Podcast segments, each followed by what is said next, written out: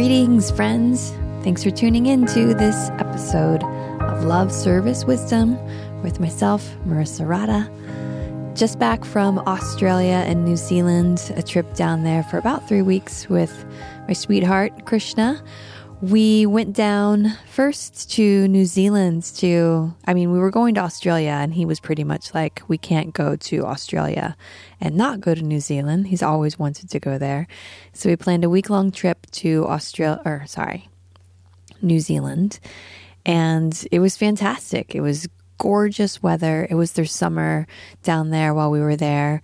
And we had some of the best hikes I've ever been on. We went to this place called Glacier Burn outside of Glenorchy, which is part of the Middle Earth landscape. And there was hardly anybody on this tramp, as they call them, not treks or hikes. They're called tramps. And it was about three hours through like ferny, gorgeous New Zealand rainforest, up, up, up, up, up, steep, nice, steady climb to like a big glacier basin with uh, incredible outlook to the lake below and the mountains. And oh, man, it was that was it was one of those moments hiking through that forest where you can feel so connected to nature and uh, the place and the scents and the smells and the sounds and the frequency and the vibration. I was literally hiking along and I was just I felt like I was bursting with love and gratitude, just hiking and hiking and walking and walking and being in uh, that natural landscape that just enveloped you. So, really grateful for that time. And then we went on an overnight cruise through this group Real Journeys that my friend Lori, who had just been down to New Zealand with her family a couple months before, told us about. That was a cruise through what's called Doubtful Sound through the Fiordlands, the Fiordland National Park in on the South Island of New Zealand and it was also an exquisite journey through some natural landscapes that are unspoiled. So those were, oh gosh. And then we went up to Mount Cook and did the Hooker tramp to the Hooker Glacier and saw icebergs in the lake and the epic scenery there. I think it's often rainy and gray in that part of New Zealand, and it wasn't. It was just like clear blue sky, gorgeous white puffy cloud, even like spaceship cloud. Beautiful day, and just man, felt so, so, so grateful to get out into all those landscapes. So, an amazing time in New Zealand. Then we hopped back over to Australia, and I was teaching a weekend in Sydney at a friend's, a new friend's studio, Cara, who has inner space yoga in Marrickville, which is like a little subdivision of Sydney. I was leading workshops Saturday and Sunday, like a slow soul flow, self awakening yoga style master class for two hours, and then a course, a class on yoga history and philosophy. And then the next day, yoga psychology and meditation, and then a yin yoga class, and all those were two hours. And it was awesome. I had about nine people in each session, which for me, as like they don't know me from Adam coming over and they joined uh, my practices, felt really good. And it was some people in each one that were the same and then some new ones that would pop into just the single sessions and it was such a delight there was such um it was all women and all kind of different levels of students and interests in yoga, but Claire and Davina and Lisa and Christine and Allison and Vivian and Bryony and Cara and Beth and oh man, just wonderful community there. So very grateful for having the opportunity to teach to teach that weekend. And then I was supporting East Forest with his projects and ceremonies in the evening. So I'd get done teaching and get an Uber. I started to Uber pool, which I'd never done before. It actually worked out pretty well to the spot that we were hosting or perform, he was performing his ceremony concert. Ceremony concerts we'll talk about a little bit in this podcast. This podcast is him and I doing kind of like a decomp of our experience there. and he is he's giving that East Forest ceremony experience, and I get to be what we lovingly refer to as the magician's assistant, who who well does a lot on the front end. It's like a five hour workday, let's say, when we're doing the ceremony concert with the setup and the sound and getting to the venue. And then I've got my little spot of um, scents, essential oil sprays, and different sounds. I call them the jangles that I have for when he's performing at different points through the ceremony, moving throughout the space to spray the scents or to bring sounds through the audience and then also to like hold and contain and protect and move the energy of the space while people are going deeply inward and it's uh it's a blessing and a treat and I feel very grateful to have the opportunity to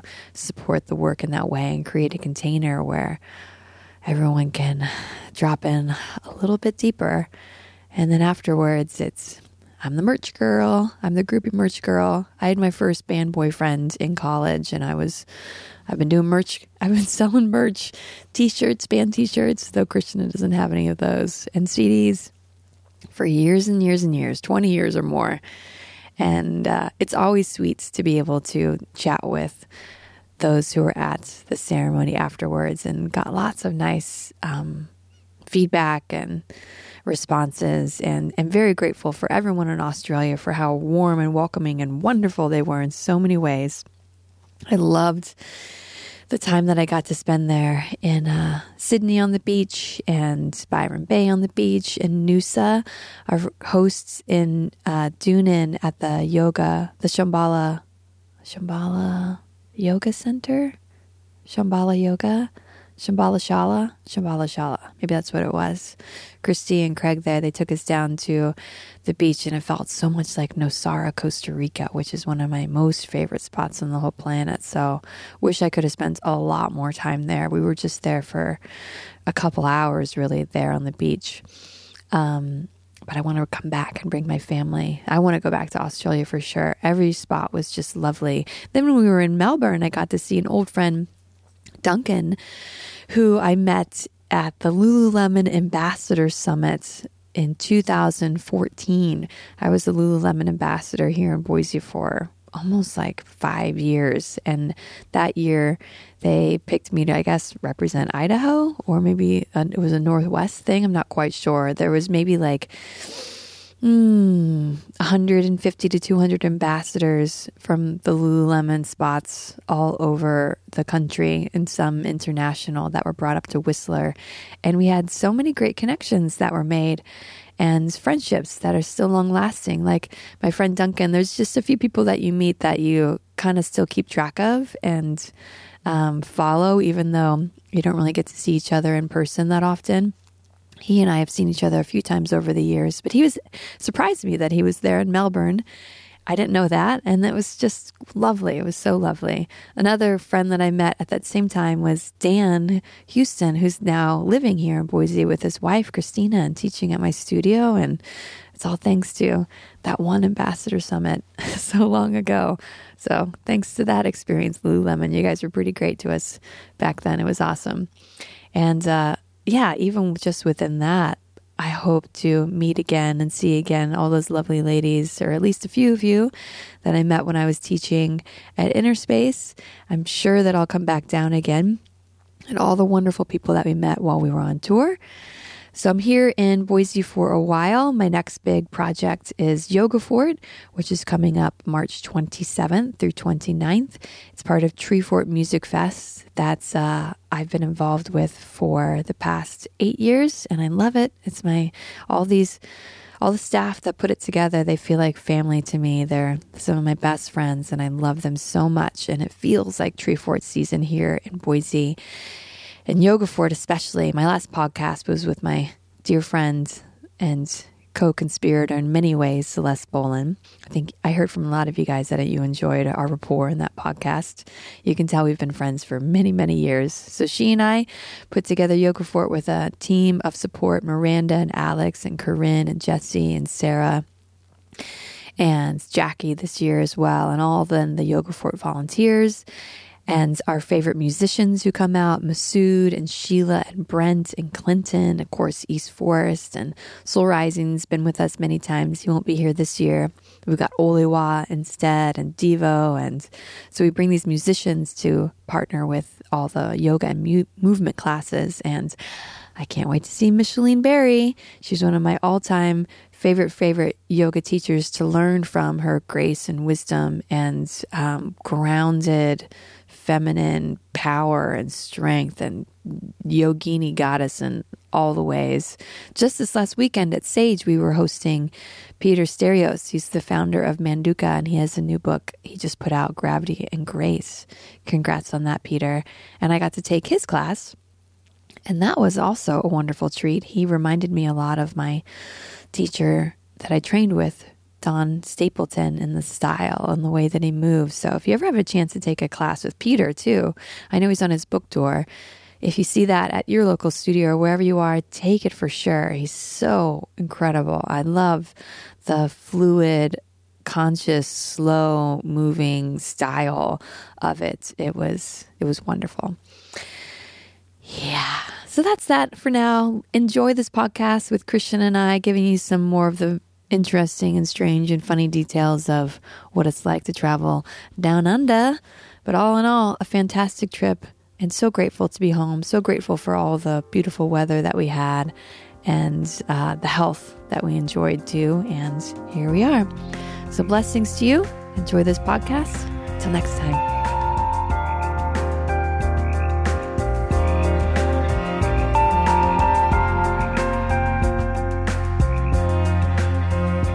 All right, sitting here with Marissa Rada Wepner, and we wanted to, while our brains are still fresh with the jet lag, while it's still running through our veins, to go through just a, what it was like this whole Australia tour. I also went to New Zealand, but the actual music was in Australia. Um, and it was kind of a three week trip overall.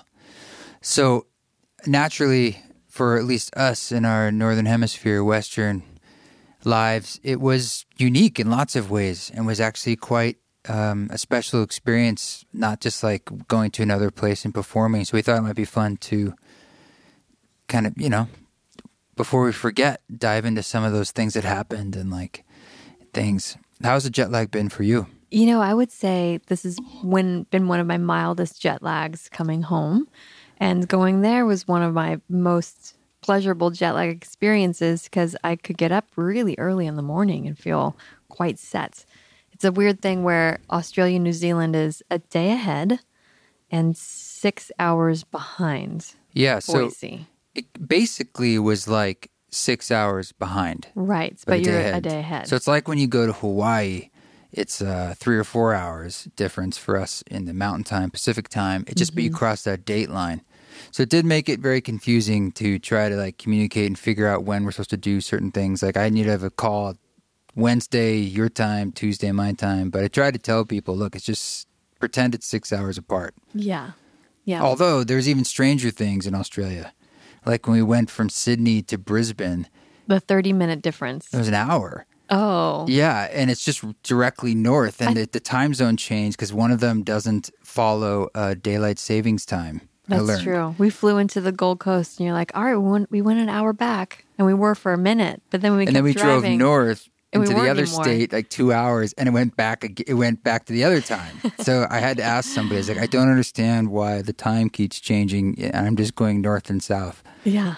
Yeah. There was a moment where I was like, I don't know how that much time just went by. They're the Arizona of. Uh, there's part, or I think parts of Arizona don't do it. I thought that you told me one spot was 30 minutes, though. Was that Adelaide? Yeah, as we went down south, exactly. And that was a bit of a west to east maneuver. So to me, that made a little sense. Um, you don't see that very often, a 30 minute change. But you're right. So they have time zones, which we, it's one of the first fun facts of Australia. And in the same thinking, like Australia and Arizona, like Arizona, I'm assuming doesn't want to do the daylight saving time because it's sunny and warm and so forth. And so I'm, I'm guessing they were just like, we don't want to deal because it's kind of like not that big a deal for us. And as we, we noticed, as you went north there of Sydney, it got kind of tropically and humid. Mm-hmm. It and felt like Costa Rica to me. It was great. It really reminded me of of the Pacific coast of Costa Rica when we were in Byron Bay and particularly Noosa, which is even a little further north of there. It was awesome. It felt really good. But I like that kind of weather. So we might have been there at a particularly unique time because, so as we all know, the fires were happening, right? And that was obviously something I spoke to, and it was on our minds and in the consciousness. It's like, wow, we're we're going into this, and that's obviously is connected to must be to why we're going. The the mo we left on a Tuesday, we land on a Thursday. Yeah, you lose a day. Right, which is another f- wonderful thing about how time becomes this malleable thing. But the moment we arrived in Sydney, uh, we had one night there off, so to speak, and then we went to New Zealand. And on that night, it was like torrential rain, like biblical rains that apparently went on for two or three days, flooding. Yeah, there was a they call them cyclones. They're hurricanes. Was out there in the Tasman Sea and it brought a ton of rain. But not just a ton of rain. I mean, people were saying it hadn't really rained in three years. Said, they said something like it was the most rain they'd had in four years in three days. Yeah, because when we went to the airport in the morning, I had to like. It was one of those ridiculous things where the Airbnb, the key to the Airbnb was like across the street on a bike lock. You know what I mean? It was On like on the, it was on the street, street outside pole. of Delhi because it's some high rise. Anyway, it was raining so hard. Just doing that, it was as if I had, was standing in a shower. I was completely drenched, all of my clothes, 100%. as we're heading to the airport, which is a wonderful feeling It's like that time you spilled the water on your pants right when we were about to take off. for China. it's like, all right, here's this 13 hour flight, and I Wet spilled an entire, yeah, all of my underwear was wet. it looked like I wet my pants. You dried out though with this one pretty quickly. Yeah. But the rain came and it was beautiful. We had that one night in Sydney and we stayed in the central business district and it was great. We got to walk CBD, as they call the it. CBD. And I kept thinking that meant Where's like CBD? it was weed friendly or something. No, yeah, It's like, not that's the case. central. Yeah. It was cool to see the Sydney Opera House. Yeah. But I just want to go back and say that those rains Yes. put out the fires, They did. which was a miracle for the country. And so we went away for a week. And by the Mm-hmm. time we came back, It was all clear. Everyone was in a good mood. There was no smoke in the air. There's a little bit in Adelaide, but that was three weeks later. And everything was completely lush and green and going nuts because it had just been watered and it had a week to kind of soak it all in and start growing. So everywhere we went was like amazing weather. It was hot mm-hmm. a lot of places, but green yeah. so green. And that's what felt so tropical at times. Yeah, it was like the fires hadn't even happened. It wasn't spoken to very much. I we would see like on some restaurants or we would go to like little posters or flyers like fundraising for the firefighters or for different organizations or wildlife organizations. We would see that, but it wasn't a thing. I think in the big cities, like, well, Sydney, Melbourne, um, I mean, I heard it was more anyway down there in the southeast. And I remember they spoke a lot about in Adelaide because, I mean, some folks died, as our Uber driver told us, and they lost 90 homes in one part of the hills. Yes, they did tell us that. And up north in Doonan, they were they were t- telling us about how you know they were on the they're ready to go for three nights. Like any moment, you know, it's coming towards us. We got to go. It just happened to shift, but I don't want to diminish what happened there. Nonetheless, I was just it was just remarkable what we were expecting, and then what happened with like biblical style rains, and then uh, how that kind of set the stage for our journey. Because you and I talked about look, we might have to, likely have to shift plans, maybe cancel a show, and we guys to be ready just to be flexible like that. and be ready for all that smoke. We've experienced that Yeah. here in Idaho when there was big fires in Yeah. Oregon and California and Two years Idaho, ago, and yeah. it was horrible. Absolutely terrible. That was the summer two years ago here, where everywhere we went, it was just ridiculous. You know, Beijing times 10. When we were in uh, San Jose, remember that? That was the Yeah. worst, the San Francisco area. Um, Steve was calling me. Need to talk studio Steve-O. stuff. And, um, and then was here. And that was also time in Oregon where The, the, Eclipse Festival. but the uh, the Eagle Creek fire in the Columbia River Gorge, that's a rainforest. The idea of that burning was unheard of. So we did experience some terrible smoke, and I was expecting that. We brought masks. This is before coronavirus. We brought masks. yes. that's a whole other thing that was going on while we were down there. And God knows where that'll be by the time this comes out, but it's like a daily shift. It's true. But we we were very fortunate traveling. It was easy. The weather certainly worked in our favor favor. I felt like we were blessed by the weather gods. good. When we got to New Zealand because of the rain that had came um, over on in Australia, they had gotten also a lot in New Zealand. There was a big flood and areas washed out and closed Right. there Right, too. right. But um what was I gonna say? Well, I just The- wanted go ahead, go ahead. I was just gonna say the weather in New Zealand was perfect. It was, yeah. New Zealand was great. But, you know, what was interesting about going down to, to Australia was that, you know, when we talked about going, you had that gig to, to teach, and that kind of spurred the idea to even go at all. And then we put some dates together. And at the end of the day, it's a guessing game of like, I mean, will anybody even show up?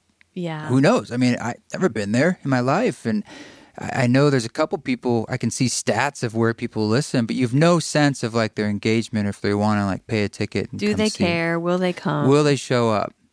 Yeah, and they showed up. They did in And great was- numbers for you. It was such a beautiful. Uh, Sold was- out the whole Oh, tour. it was so great. They were so happy to have you there.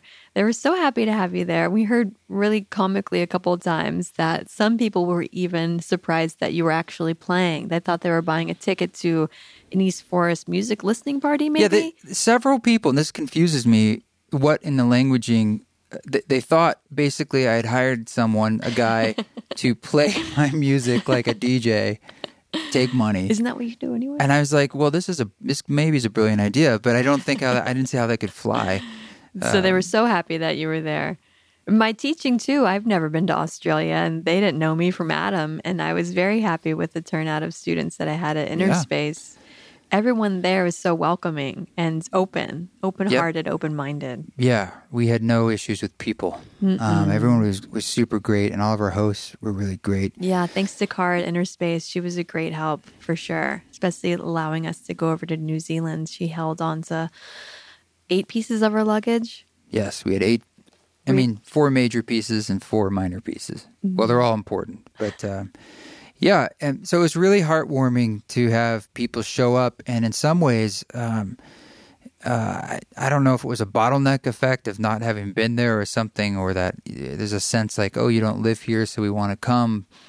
But uh, it- it made me definitely want to go back, Yeah. and it made me realize all the pockets of community that can exist around the world. And look, no doubt, it's a ton of work to travel this far, and the logistics of it alone. And shout out to Isabel Your- yeah, your on a management management for organizing this whole tour. Um, it's a lot. And if it wasn't for her help and all the people who said yes to, to hosting us and then people showing up, it just flat out wouldn't make sense. It really wouldn't. And because it, it takes a toll on your, your body, right? I mean, I always had a mysterious headache.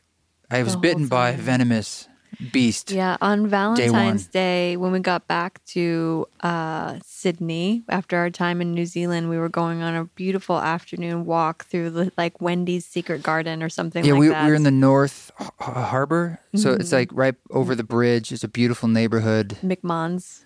Yeah, they always pronounce it. You know, everything we pronounced was wrong. We also learned everything.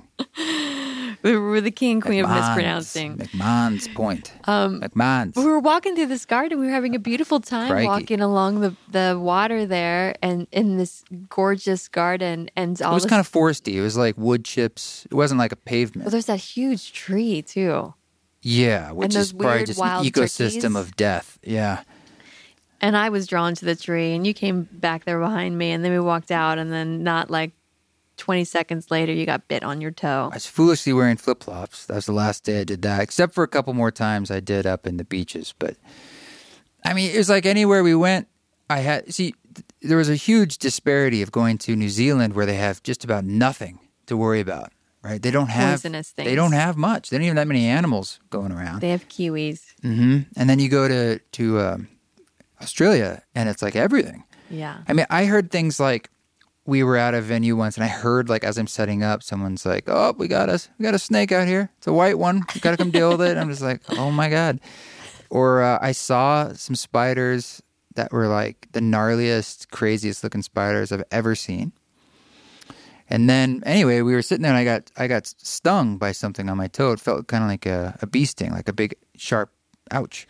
And I went down to shake it off and there was there's nothing to see anymore. And uh, quickly it was like this venomous feeling, you know, like a basketball size of pain on my foot. But it didn't show anything. But you could No. barely walk on your foot. I It said, really hurt. said maybe it was an ant bite. I was trying to dissuade you from thinking it was a spider by continually telling you it was an ant. That was Yeah. my tactic. Yeah. Krishna does not like spiders. Well, you know what? I like spiders. They scare me though. Yes. I'm trying to change my story with it and uh, the medicine they bring. And so I had this I had this pain, and the pain went away with some ice after a few hours. But uh, quickly, a headache and this neck pain set in that never went away the whole trip. He had it the entire time. Just this persistent nagging headache. Of course, I'm thinking I'm in serious trouble. Uh, you know, He does those internet searches that give you the clue that You're- you're, you're going to have meningitis you're dead. Yeah, you're or gonna die.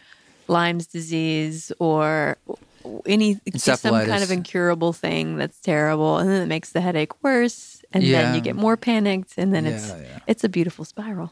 Well, it was something we wrestled with going to a doctor. Eventually, I did just to be like, "Hey, is there anything like um in Australia that if I go home, no one there is going to know about it?" You're like, "Oh, you got bit by the crikey Mikey," you know, And it Uh, always does that. a Barbie with a barb, you know, and Yeah, and I was hoping I was hoping they'd say that, and they're like, "All you have to do is eat these three red berries," and but they're like, "No, you you have a headache." I was A, like, a muscle tension headache. "Yeah," I was like, "No shit." it's like, but wh- why? But she checked you for all the nerve damage and nerve pain and all the symptoms and things. And it's kind of No blood work, anticlimactic when you go to a doctor and you want the big um, diagnosis, even though you don't want the big diagnosis. And I wanted uh, an insect. They'd say like, "Well, that's a bull ant," and it does. Yeah, it'll go away. It could you have know? quite possibly been a bull ant. Yeah, yeah. And your theory was that my head and neck hurt because I was driving on the left and I, everything was opposite. Which now that I'm back, um, there's some credence to that because Well, I'm- when we went to the doctor and she said it's just muscle, and I'm like, well, what could be causing this muscle pain? It happened when we got back from New Zealand and you had started to drive on the left, which to rewind was highly stressful for you too. The first moment of that happening, you're also like, this is we can't cancel everything. I will All right, not let's drive. back up. Let's back up. I assumed there were two times we had to rent a car. And one of them is in New Zealand to get around, and one of them was as part of the tour. So it's like that's we had to do it to get to the, the gigs. Had to do it. And I thought I knew obviously you drive on the left, which I thought isn't it's going to be weird. And I've asked friends, but that's it. You just drive on the left. Mm-hmm. What I did not anticipate, everything in the car is different, except for the gas pedal and the brake. I kept, for instance, turning on my turn signal and my windshield wipers would turn on because the they're flip flopped. And of course, the mirrors are The flip flopped. mirrors It's, it's in the left, the and your brain goes to the right. And my spatial relationship of where the ends of a car are are so ingrained in me from being on the other side. They're now all just gone. And it was like I was trying to learn how to drive a car for the first time. But we're in New Zealand where the roads are like the width of a tiny car and they're windy. It's nighttime, it's raining, and you've been flying for three days. And there's a missing day. Yeah, he was not happy. It was a micro breakdown moment. I had a little panic attack, Yeah, 'cause he's it- like, this, we're not doing this. As soon as we like pulled the car out of the parking lot spot, and then you go to the gate where it exits, I went to the gate and it's not moving. I'm like, why is the gate not moving? And I'm like, oh, because I'm on the wrong side of the road. Immediately, immediately, I screwed it up. But And then- that's normal. It was just a habit. Well, it, my point is, it was highly stressful. It, Mm-hmm. so I'm sure that didn't help everything in my body. And uh, driving with had crappy headlights, like this shitty headlight that pointed like down. You know, so you couldn't really see it. It was it was tough. It was scary getting Yeah. to the. Uh, we just only had to drive like 15 minutes to this Airbnb, but we we, we hadn't been. You know, when you arrive in a new country and it's dark, you're just kind of like, well, I know I'm in somewhere new, but I, I'm just trying to figure out where the hell I am. Yeah. Uh, we you were were, in- he was not happy. He was not having it. He was like, no, no, no, no. We slept on it. He looked at the driving book. he woke up feeling a little bit better, and I said, "You're going to learn. You're going to create new neural pathways. It was scary. It's going to be great. Yeah. You can do this. You can do this." it was scary. Uh, it was hard. It was it was actually hard. But so anyway, fast forwarding as I started to get a little bit used to it, and we got to Australia, the roads were a little wider. When we got back, like we've been back now four or five days. Yeah. I'm I'm just I'm just trying to tell you right now in this moment. I don't know if I fully explained this to you. I'm having trouble, Well, you keep turning on the windshield wipers, and I'm last night. like, I just drove seven hours yesterday. I actually had to th- multiple times. I was passing or something, and I'm like, wait a minute, am I supposed to be on the left or the right to pass? I don't freaking remember. You have to think really hard because it's I a really matter, couldn't it's remember. a matter of life and death. It's an important decision, so you can't just like You overthink of it. casually do it. You overthink it. I'm still having trouble though. Yeah. I've drove on the wrong side of the street here the other day in the neighborhood, You'll mind get you. it back. You'll get it back, babe. It's well, okay. it's a really interesting brain thing. Yeah. How uh, you know, in uh just two weeks, I was shifting, and then I come back here. I've done, been doing this for decades, and now I'm shifting again. So that was um, an uh, surprise in its stress. But I feel more now. I feel like, well, if we have to do it, I can do it. you I can do it. and you well, you did do it, and you successfully did it. There were no accidents. There were no dings. There was no problems. God bless. It was internally stressful, but you championed up and you powered through it. And you Yeah. got you had a raging headache the whole time. I think it might have been from the driving. Yeah, maybe. So maybe, maybe. I mean, I definitely was bitten by something, but it's possible it was not related to what came on. Who knows? But anyway, that that, that kind of physical issues when you go so far, sometimes your body psychosomatically even things come up, uh, and it's it's a big deal to to be hopping over there. It's big enough just to play a gig in town, let alone s- scoot over one state. But um, And we did some of the hardest things ever where it was wake up at 3:45 in the morning Yeah. and catch a flight and fly to a new town and set up and do a gig and That sleep night. for a few hours and then do it again. and then flight. wake up at 4 mm-hmm. a.m. and catch another 6 a.m. flight. Yeah. That's very difficult. Yeah, yeah. And maybe there's other pro musicians out there who do that kind of stuff all the well, time. you maybe have a little more support a private jet or something. and th- we were dealing with like you know i gotta have a little like non shout out to virgin australia because that first flight we took i've never been on it was like they were german. I've taken german flights and they're strict with weight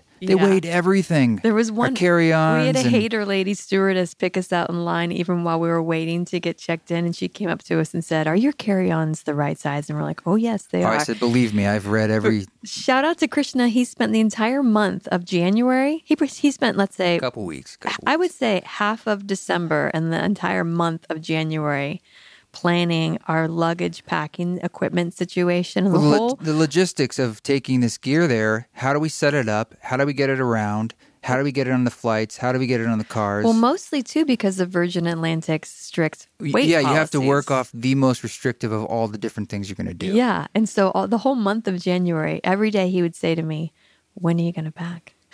yeah because i needed to weigh it And I would say, I'll get to it soon. I'll get to it soon. i needed to weigh it When are you going to pack? I'll get to it soon. And we needed it that way because we had the very first flight, the stewardess pick us out, and she was going to weigh our luggage and make She did. sure it wasn't over. And if it was, we'd have to check it and pay a lot of money. Well, not only that wasn't even the issue. The things we're carrying on are fragile. They can't be checked. Right. That's why. It's so it's sort of like we're we're stuck. We're screwed. I, they're not packed in a way that they can be checked. They're just sort of like packed so we can carry them on, and it's lightweight, and they won't get lost and damaged. And so yeah, that I could. I it was sort of you know that was Maharaji in, in drag too because it's like here it is. And after that, of course, they were super cool. No one gave a shit Yeah, what we brought. that As a matter of fact, it was the opposite. Uh, the last one, yeah, you used to pay all this money, you know, for the bags there. It's like, uh, like that's, yep, if you do it at the airport, it's even more. It's like a hundred dollars a bag. And I went to the last lady, that last flight we had, Yeah. and I said, "Hey, blah blah blah, it's not working on the screen." She says, and she says, "Oh, well, it looks like you have eight bags included for free or something." And I'm like, "That's not true, but uh, that's like very generous of you." it was the opposite end of the spectrum. Yeah. Well, aside from all boring things like that, uh, what came up for you as far as, uh, you know, what did it feel like? Or did it feel like anything different for you to be down there? I know it's a very much a, a beach culture and you grew up on the beach. I'm sure that felt like home, but uh, I felt that it was kind of a relaxed, beachy yeah, vibe in the especially whole that country. weekend we spent in Sydney, the first weekend there with the different power livings in um, Shout out to Jordan for Bondi, all the power living events. Bondi Beach and Manly Beach and Neutral Bay, all those different spots. I love the beach vibe culture because, like you just said, that's how I grew up. I'm Daytona Beach, born and raised through the 80s and 90s. And so it felt really good. I've been landlocked in Idaho for the past 10 years. And um, so that was a sweet surprise. And um, going to New Zealand, though, that was a whole other different thing where the nature was just so stunning and gorgeous and epic. And there, too, the people were so kind. It's funny they speak a version of English, but we had a hard time understanding a lot of people. like Krishna said, we mispronounce most things as well and called Yeah. ourselves out as Americans through the way that we spoke. I, I'm sure my lazy, when I get just kind of lazy and casual, someone with a different accent, it's like, what the hell is he saying? You know? I definitely had to tune my ear a lot just to like understand a waiter. Yeah, there were moments where someone was speaking English and I would look at Krishna and I'm like, I don't know what he's saying at all. Oh yeah, plenty of times someone said a phrase to me and I would just like say thank you, and they might have been there wasn't the appropriate response, but just tell, her I just touched my heart, nod my head. Like, Or we're thinking words mean different things. Like our very first morning in Queenstown, we were at that great little coffee shop restaurant that had the portrait of um, Bill Murray. Bill Murray above the fireplace, and you're like, I think a fluffy is a is a marshmallow. Yeah, because they offer a fluffy for as, yeah, as part of a coffee. I was like, I think it's I think that's a it great like term. fluffy for a dollar or something like that. Or Yep. the, and so you asked the guy when you went back up to get more coffee Because they had marshmallows sitting on there. the counter, yeah. And you asked about the what did you say I to said, the guy? I said, is this? I said, uh, can I? Is this a fluffy? Can I get a fluffy? He's like that. No. I said, what's that? He says, it's a marshmallow. He says, where? He says, where have you been hiding? like, uh, A fluffy is a kid's drink, is what Apparently he said. so. we were making up new words. but for, me now, it's a it's a marshmallow. yeah, ma- I would- I don't marshmallows will always be fluffies. Yeah. And we did get a fluffy in your coffee, and there were fluffies just sounds at dirty. most counter You, coffee it counters. definitely sounds like something we shouldn't. You know, getting a fluffy in your coffee doesn't sound Hey, appropriate. you're the one that wanted one. I did. I'll stand by that, but nonetheless, it sounds salacious. The food was fantastic, but it was incredibly overpriced. There was the flight that we were taking from Sydney to New Zealand. and We were trying to get breakfast, an avocado toast, a piece of sourdough with a quarter of an avocado on it was $23. I think it was more. Well, it was more if you wanted an egg, which was like $6. To be fair, uh, their tax is included in that price, the GST. No, it's not. It is. I believe. I think it is, and the tip is included. The tip is included, so, So it's about speak. a 20% discount, but still that's a lot. Oh, it's crazy. And they, you know, folks we talked to, they're like, yeah, food's crazy. It's expensive. And we're trying to wrap our head around like, is 40 Australians feel like 40 to them, or does it feel like what it feels like to us, which is more like, I don't know, 28 or 25, given the current rate? And said, well, maybe it feels like less to them. And um, they were saying, no, no, it feels like a lot. Um, but a waiter there can get like 35 bucks an hour. Yeah, and you don't tip. So again, that 20%. We can. You can. Sometimes I would. most But they most certainly weren't expecting it. I noticed. Yeah. Um, that sometimes there wasn't an option to if I paid with a card. right. I, I it would just go. There was no way to do it. Yeah. But food was so good. We had lots of great meals. Lots of great mo- uh, meals, and uh, we we did a lot of like merch. And I didn't bring enough vinyl, and I brought too many CDs. And just like here, they don't. They're not as into CDs, which makes sense. They just don't know how to play them. What do you not how. They know how. They don't have anything to play them on. right. Right. But people now have their record players, and you sold out of your vinyl in the first three shows, and then we were stuck with all those CDs. We maybe sold a total. I'm going to guess less than ten. I well, we weren't able to take credit cards really because Square doesn't work overseas. So we tried. You came up with a good hack with PayPal, but Yeah. still, it was a little bit cumbersome. So I just appreciate everyone who did buy merch because our margins on this tour were tight, and that uh, everything helped.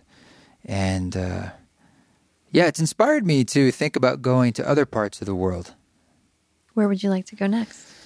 Well, don't hold me to it, audience. But uh, I mean, I want to go everywhere. But um, I'm thinking the UK because uh, I've played in Europe four times as East Forest, but it's been a while. And when I did do it, it was really just like gum and duct tape holding the tour together, so to speak. I mean, it was really, I just kind of anywhere I could find a gig. This is a long time ago. Mm-hmm. I would drive like a thousand kilometers just to play in this little bar in southern France, and then I'd cruise up to Amsterdam in a car. So I'd like to do that in a more uh, healthier fashion. But I never went to the UK to play. And according to the stats that I was judging going to Australia by, the same or similar or better even, uh, we have f- friends and community in the United Kingdom. And so, and just feels right. You know, we just did the thing with Nick Mulvey and he feels like a brother already. And I'm like, oh, I vibe his music. They vibe his music. I have a feeling they would love to see you in the UK. Well, I, I'd love to go. Yeah. And Ireland too. And Yeah. Scotland. Let's do all of those together. Excuse my ignorance as I believe Scotland are part of it. I don't know. We just did our 23andMe while we were on our trip too. We got our results while we were in New Zealand, and I'm mostly British and Irish. So they should pay for you to go. It's like your I'm returning home. Israel trip where, yeah. Mm-hmm. Yeah. Yeah, so that's inspiring me. I've always wanted to go to Japan as well to play because uh, there's acts th- that are similar to myself that are welcome there, and I've always I've just felt intuitively there's family there musically and artistically. And frankly, we'll go anywhere where I feel like there's a good invitation, and it's it's needed. It always feels like an act of service. But uh, some places like, hey, I'd love to do a tour of Africa, but nobody's calling from That would be Ghana to say we need you. to put together. And if you're listening and you are in one of those spots and you're like, well, I would, I could, I could, I've got a spot East Forest could play in. Some of the uh, venues that we played in in Australia were from folks that just are fans and have studios and they reached out. We did a lot through the Power Living Network because we connected to Duncan and then Jordan and he did a, such a good job. But like I said, some of those other spots, like our friends now in Doonan. Doonan, Mm-hmm. Christy and The brother who got the snake. Craig? I want to say Well, I know his I know his soul by looking in his they eyes. reached out and and uh, just through Instagram and and we took our day off and went to their spot and it was great. Yeah, that was some amazing hospitality there. one of Shambhala our favorite places for sure. Yeah, really nice stay there and a beautiful gig.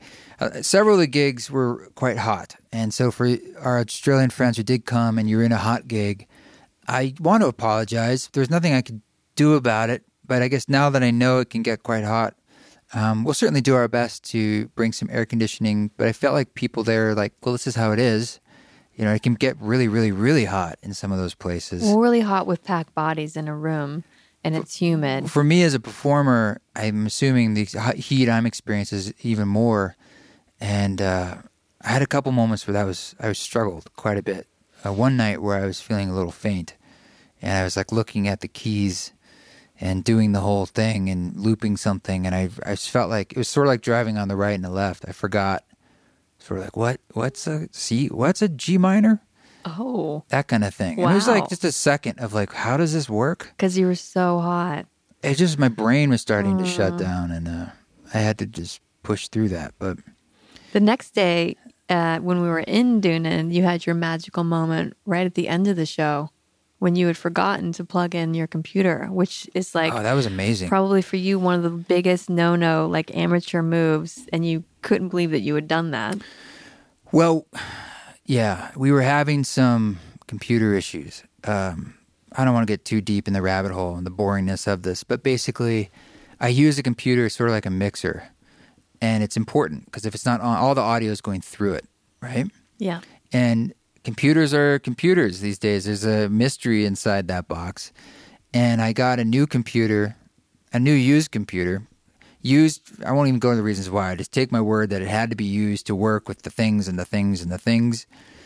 And I do this as a form of maintenance, like getting, you know, upgrading equipment, uh, even if it's not broken. So yeah, you did this in December so that you'd be I do it every all the time. Every every year, I'm buying computers, and it's it feels kind of terrible. But it's like Apple has me by you know the neck, and they like to step on it from time to time. And uh, I have two that I travel with, and one that I use in the the live set. And I bought this just trying to do due diligence, and I was having trouble. It was giving like an audio glitch sound, and I spent many, many, many hours trying to figure out why and troubleshooting. And it's an indiscriminate sound, so it wasn't like I just easily could replicate it. Talking to Stevo, thanks Stevo, and uh, talking to Ed over at 1201 in Portland, and talking to Apple, and talking to other friends. And I thought I maybe found a solution, and then we went, and of the eight shows, I think five or six of them It had the sound. it made the glitchy thing, which is stressful and not what I want. So I went back to Apple right after I got back a couple days ago, and I just I, I, the guy comes up to you, you know at the Genius Bar, and I just laid into him. I was like, before you speak, and I gave him the preamble, sort of like setting down like a lawyer setting down a binder or two of like research, and the person is like, I'm not even going to try and argue this. like I was talking about things I don't even think he understood. He immediately got his supervisor, and the supervisor was just like, "Yeah, so uh, where's the credit card? We'll return it for you." And they returned it. I still have to figure out what to do. You know how to. But in Doonan, what happened? Oh, so in Doonan, I had pulled out my other computer to have two like ready to go. As a backup. Yeah, and that one was plugged in and it was charging. And then we started the show, and I hadn't put the charger back onto my other performance computer, so it's just operating on the battery, which I didn't know. Which amazingly, it worked fine. But we got through the entire set, maybe an hour and a half, and at the very end of the set, I said to the room, like the whole, the very end, you know, boom, boom, boom, boom. We're here, we're there. Can we feel it? Okay. Now let's all inhale through our nose for one final collective ohm. We're going to breathe in, and I go, and the sound cut out. Like all, all the sound, like my mic went dead, and everything's, there's no more sound. And I was like, what the hell happened? And I looked, I was like, oh my God. The computer's battery ran out. It wasn't plugged in. It went dead in that moment, like at the final ohm. So, of course, we had to do the final ohm acoustically, which is fine, if not appropriate. Um, but I found that to be an interesting form of synchronicity of kind of like the there's a humor to it of the universe being like kind of it said th- three things simultaneously which is a perfect manifestation of what it means to be alive. Like it said uh you're, you're like don't think don't like this problem that you're like giving too much power i'm kind of playing with you by showing you a failure but then it's happening at a moment that's actually like artistic and fun and beautiful. So it's at like a good moment. It actually made things more interesting. Mm-hmm. And then on top of all of that, it's just like, well, the timing of it is the synchronicity itself, right? I mean, if it happened in the middle of the set, it would have been uh, quote unquote worse. But It would have killed time, the vibe. But this, but but the time it had it, it like it had more meaning, Yes. which made it a louder message Yes. a louder message of sort of saying, "Hey, um, you're being held, but um, you're not a baby." Hmm. You know what I mean? Mm-hmm. You could laugh at it. It was a bit comical for you, which was a blessing. Hmm.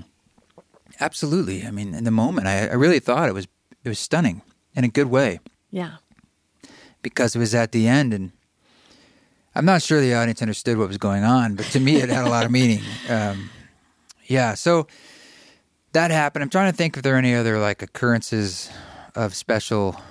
Like, I mean, certainly there were down moments and high moments, but as there are on tour with that long, and uh, we were on that beach one time, and we were going to be speaking of venomous things, mm-hmm. and there was it was really really hot, and we were like, "There's only one bit of shade under these trees." We were at the beach at Byron Bay, and we had been there at the beach the day before, and we walked out onto the beach, and you had been like, "It's we need shade," and I turn and I look over my shoulder, I'm like, "There are free umbrellas right there." It was like a line of free umbrellas that As you could gifts, yeah. that you could just give a donation and take an umbrella, which is great. So the next day, we're like, "Let's go back to the beach with the free umbrellas." And there We- weren't any. we back and they must have moved it to a different beach. Maybe that free They just weren't there. umbrella service gets rotated. I yeah, we know. only had an hour, and we wanted to get in the water before the, the show. water was perfect. Yeah, and uh, so anyway, the only place to sit in the shade was under these trees, and we went under the trees, and I'm just like, I don't know, this is feeling like we shouldn't be under these trees. I, I was nervous. The bite thing. Maybe this is why I got bitten. It, it gave me a premonition of like, You- I don't don't just sit anywhere and like no. I mean like like there. Oh, My body was like, no, this doesn't. This we shouldn't be here. Primal got- body said no. Got to go out to the sun. So we go out to the sun, and we're sitting on the beach. Where I turn around, there's these signs that you couldn't see. it's like warning, like you know, Poisonous snakes. snakes. Yeah, like all through those trees and bushes. Like, don't sit here, dummy. There's a bunch of snakes. I'm like, well, I, I'm not used to that. I'm used to rattlesnakes. That's about it. That same area too. We stayed in Bangalow, and we would drive back and forth. Bengalo, Bungalow, I don't know. Bung- yeah. Bangalow Bay, Bangalow. Sounds But again when we were driving, there were those great big, you know, the big signs that are on the side of the road when there's construction, and they're maybe like six feet feet by six feet, and they flash and they change And they have a generator. the and phrase. yeah, yeah. And so the phrase would say, "Watch out," and then the next phrase would come, "Koala's about." Watch out. Koala's about. yeah. Watch out. Which made me think of like zombie Koala's koalas, uh, which we, we didn't see a koala at that point, and we're just like, it made yeah, like look over your shoulder, watch out, this koala's about. Um, uh, but we did. Uh, speaking of wildlife, yes. but before we left, we are like, we really would like to see some stuff, and we were looking around. and We we did see things, amazing bird sounds. I got some amazing field recordings while I was there. To me, it was just like a, a completely different landscape of sound. Yeah, the birds were so wonderful. And the birds, kookaburra. um, all sorts of things. And but we really want to see some of the big five. What are the big five? I would say Kangaroos, koalas, Koalas. wallabies, uh, kookaburra. kookaburras, crocodiles, I think that's it. and maybe wombats are on there, but I'm not sure. Nah, they're a sixth. They're not. They didn't make the big five. But we wanted to see those or some of them. And someone told us uh, our our hosts in Adelaide. Adelaide. we had a great show and we had two days off. Their only days off at the end there, and they said there's a wildlife park refuge um, out in the hills. What was it called? Uh, the Cleland Yeah, Cleland Wildlife Conservatory. yeah, and it was amazing because um, it's basically like there are no fences or well, you know, it's basically this big open spaces and it's so large and different areas that you just feel like you're kind of on a sort of a gentle hike, Yeah, so think like a park. You're basically in an open park. but not that groomed.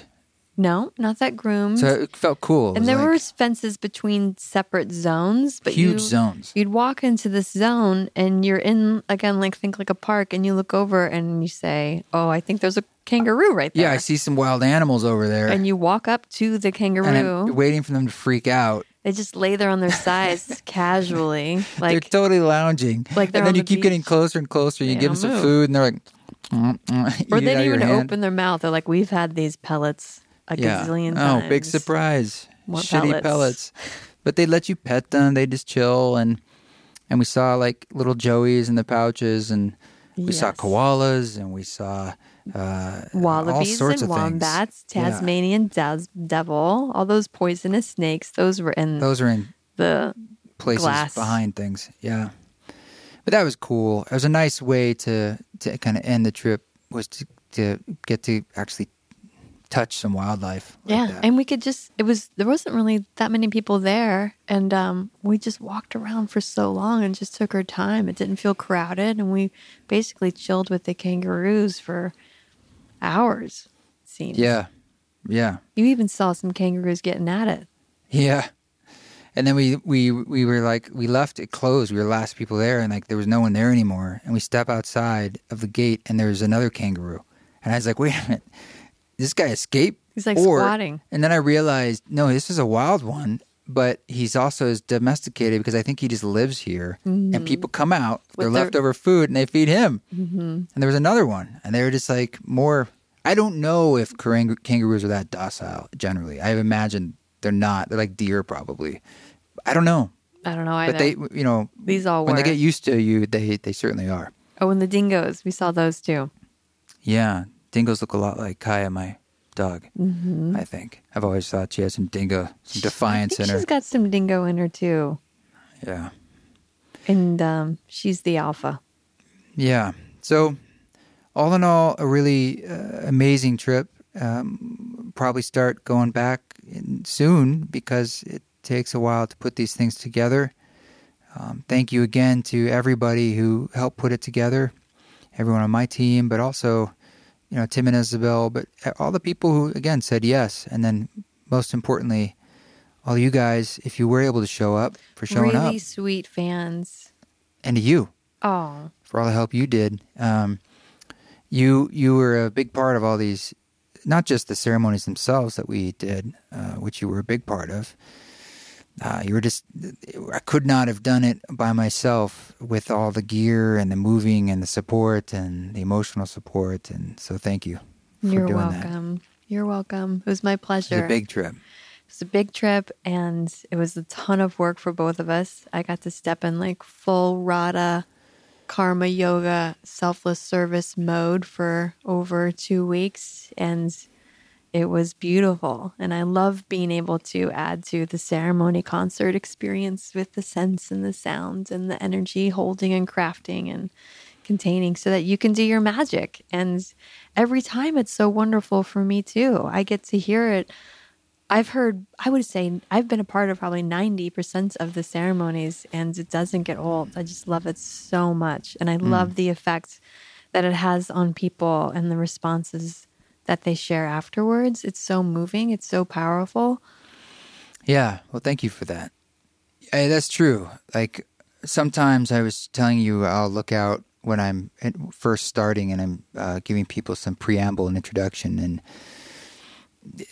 I I can't read their faces and body language, and I get the vibe sometimes. You know, the person who won't look at me, or the person they're not looking at their phones, but it's that vibe, kind of like. Shut Like- up! Shut up! No, they're not. This is all my head. It is in your head. I, I know it's my story, but I, all it takes is one bad student, so to speak, and the whole class is difficult. And there's like one guy who's like the energy is just like, But Wait, ju- it makes no logical sense. it's just his resting meditation I know. face. It's just like we're starting an event they paid to go to and attend, and it's like, of course they want to be there, yes. but I have to overcome that, and I, I see it in my mind, and I just kind of watch it. I don't try to ident- I don't identify with them. It's like, oh, there's that thought, yeah, and I just continue with uh, whatever's coming through, and that that happens with music. That happens, you know, and that's that Ram Dass idea of not turning it off, just kind of loving it. And saying, oh, there you are. All right, hello. All right, we don't need that right now. You know, it's all okay. But I say this because um, after the shows, we would uh, be selling the merch and meeting folks and taking pictures and just talking and, and hearing from people's stories. And I was always, um, there was one particular show, I won't say which one, that I felt people weren't as connected, right? And uh, I was like, well, I guess I'm just, I don't know. I, you know, sometimes you win them, sometimes you don't. And I did my best. And then afterwards, if I had just, if we just bailed, I'm like, let's get out of here, get some dinner, that would have been the story. And instead, I don't, maybe that night we heard the most engaged responses from people. Oh, ah, That's I. I'm so happy that happened. I had this life changing moment of, you know, People gave you sweet gifts that they brought. we just had the birth of our daughter to the music, you know. so it was so profound. I think part of it is giggle. they don't quite know too maybe what to expect out of the experience and the way that you lead it is so beautiful and all the intention that's put into it is so um, thoughtful to go deep and you guide them in just the right way. And then for them especially those who are fans of your music to have that moment where they get to sit so close and so intimately with you watching you create it is really powerful too. Because you doing that thing that you do when you're making music it's a you're I, th- I think they were just hot. so many Yeah. parts of your brain are working at once i'm blown away by it Oh, well, that's sweet. Well, the next ceremonies are uh, Tree Fort Music Fest, March. Help me out. You're on. You you help yes with this tree fort music fest in boise idaho march 25th through the 29th 2020, and, one of the dates is Sunday, and that's at Yoga Fort, which is in, is part of Tree Fort. It's one of the sub forts that you lead. And yeah you're gonna play for my class right. I think it's like 1 p.m. something like that it's it's for yoga fort but you're playing for tree fort music fest too in their led space and it's Friday and great. Saturday it's a late night it's like 10:30 p.m. 10:30 start time and there's no one after you and it's going to be a ceremony concert or whatever you want some new things It's going to be a sure. deep dive for Yes. sure, and um, it's really fun inside this container of a festival because I, I don't know, it's got a different energy that I really enjoy. It feels, um, at least it was last year, and so I'm really looking forward to having our little space that we create. So that's coming up. If you want to come to Boise, Idaho, it's a wonderful festival. At the end of March here. Um, come join us. Hey, should we say that other thing we're going to do in October?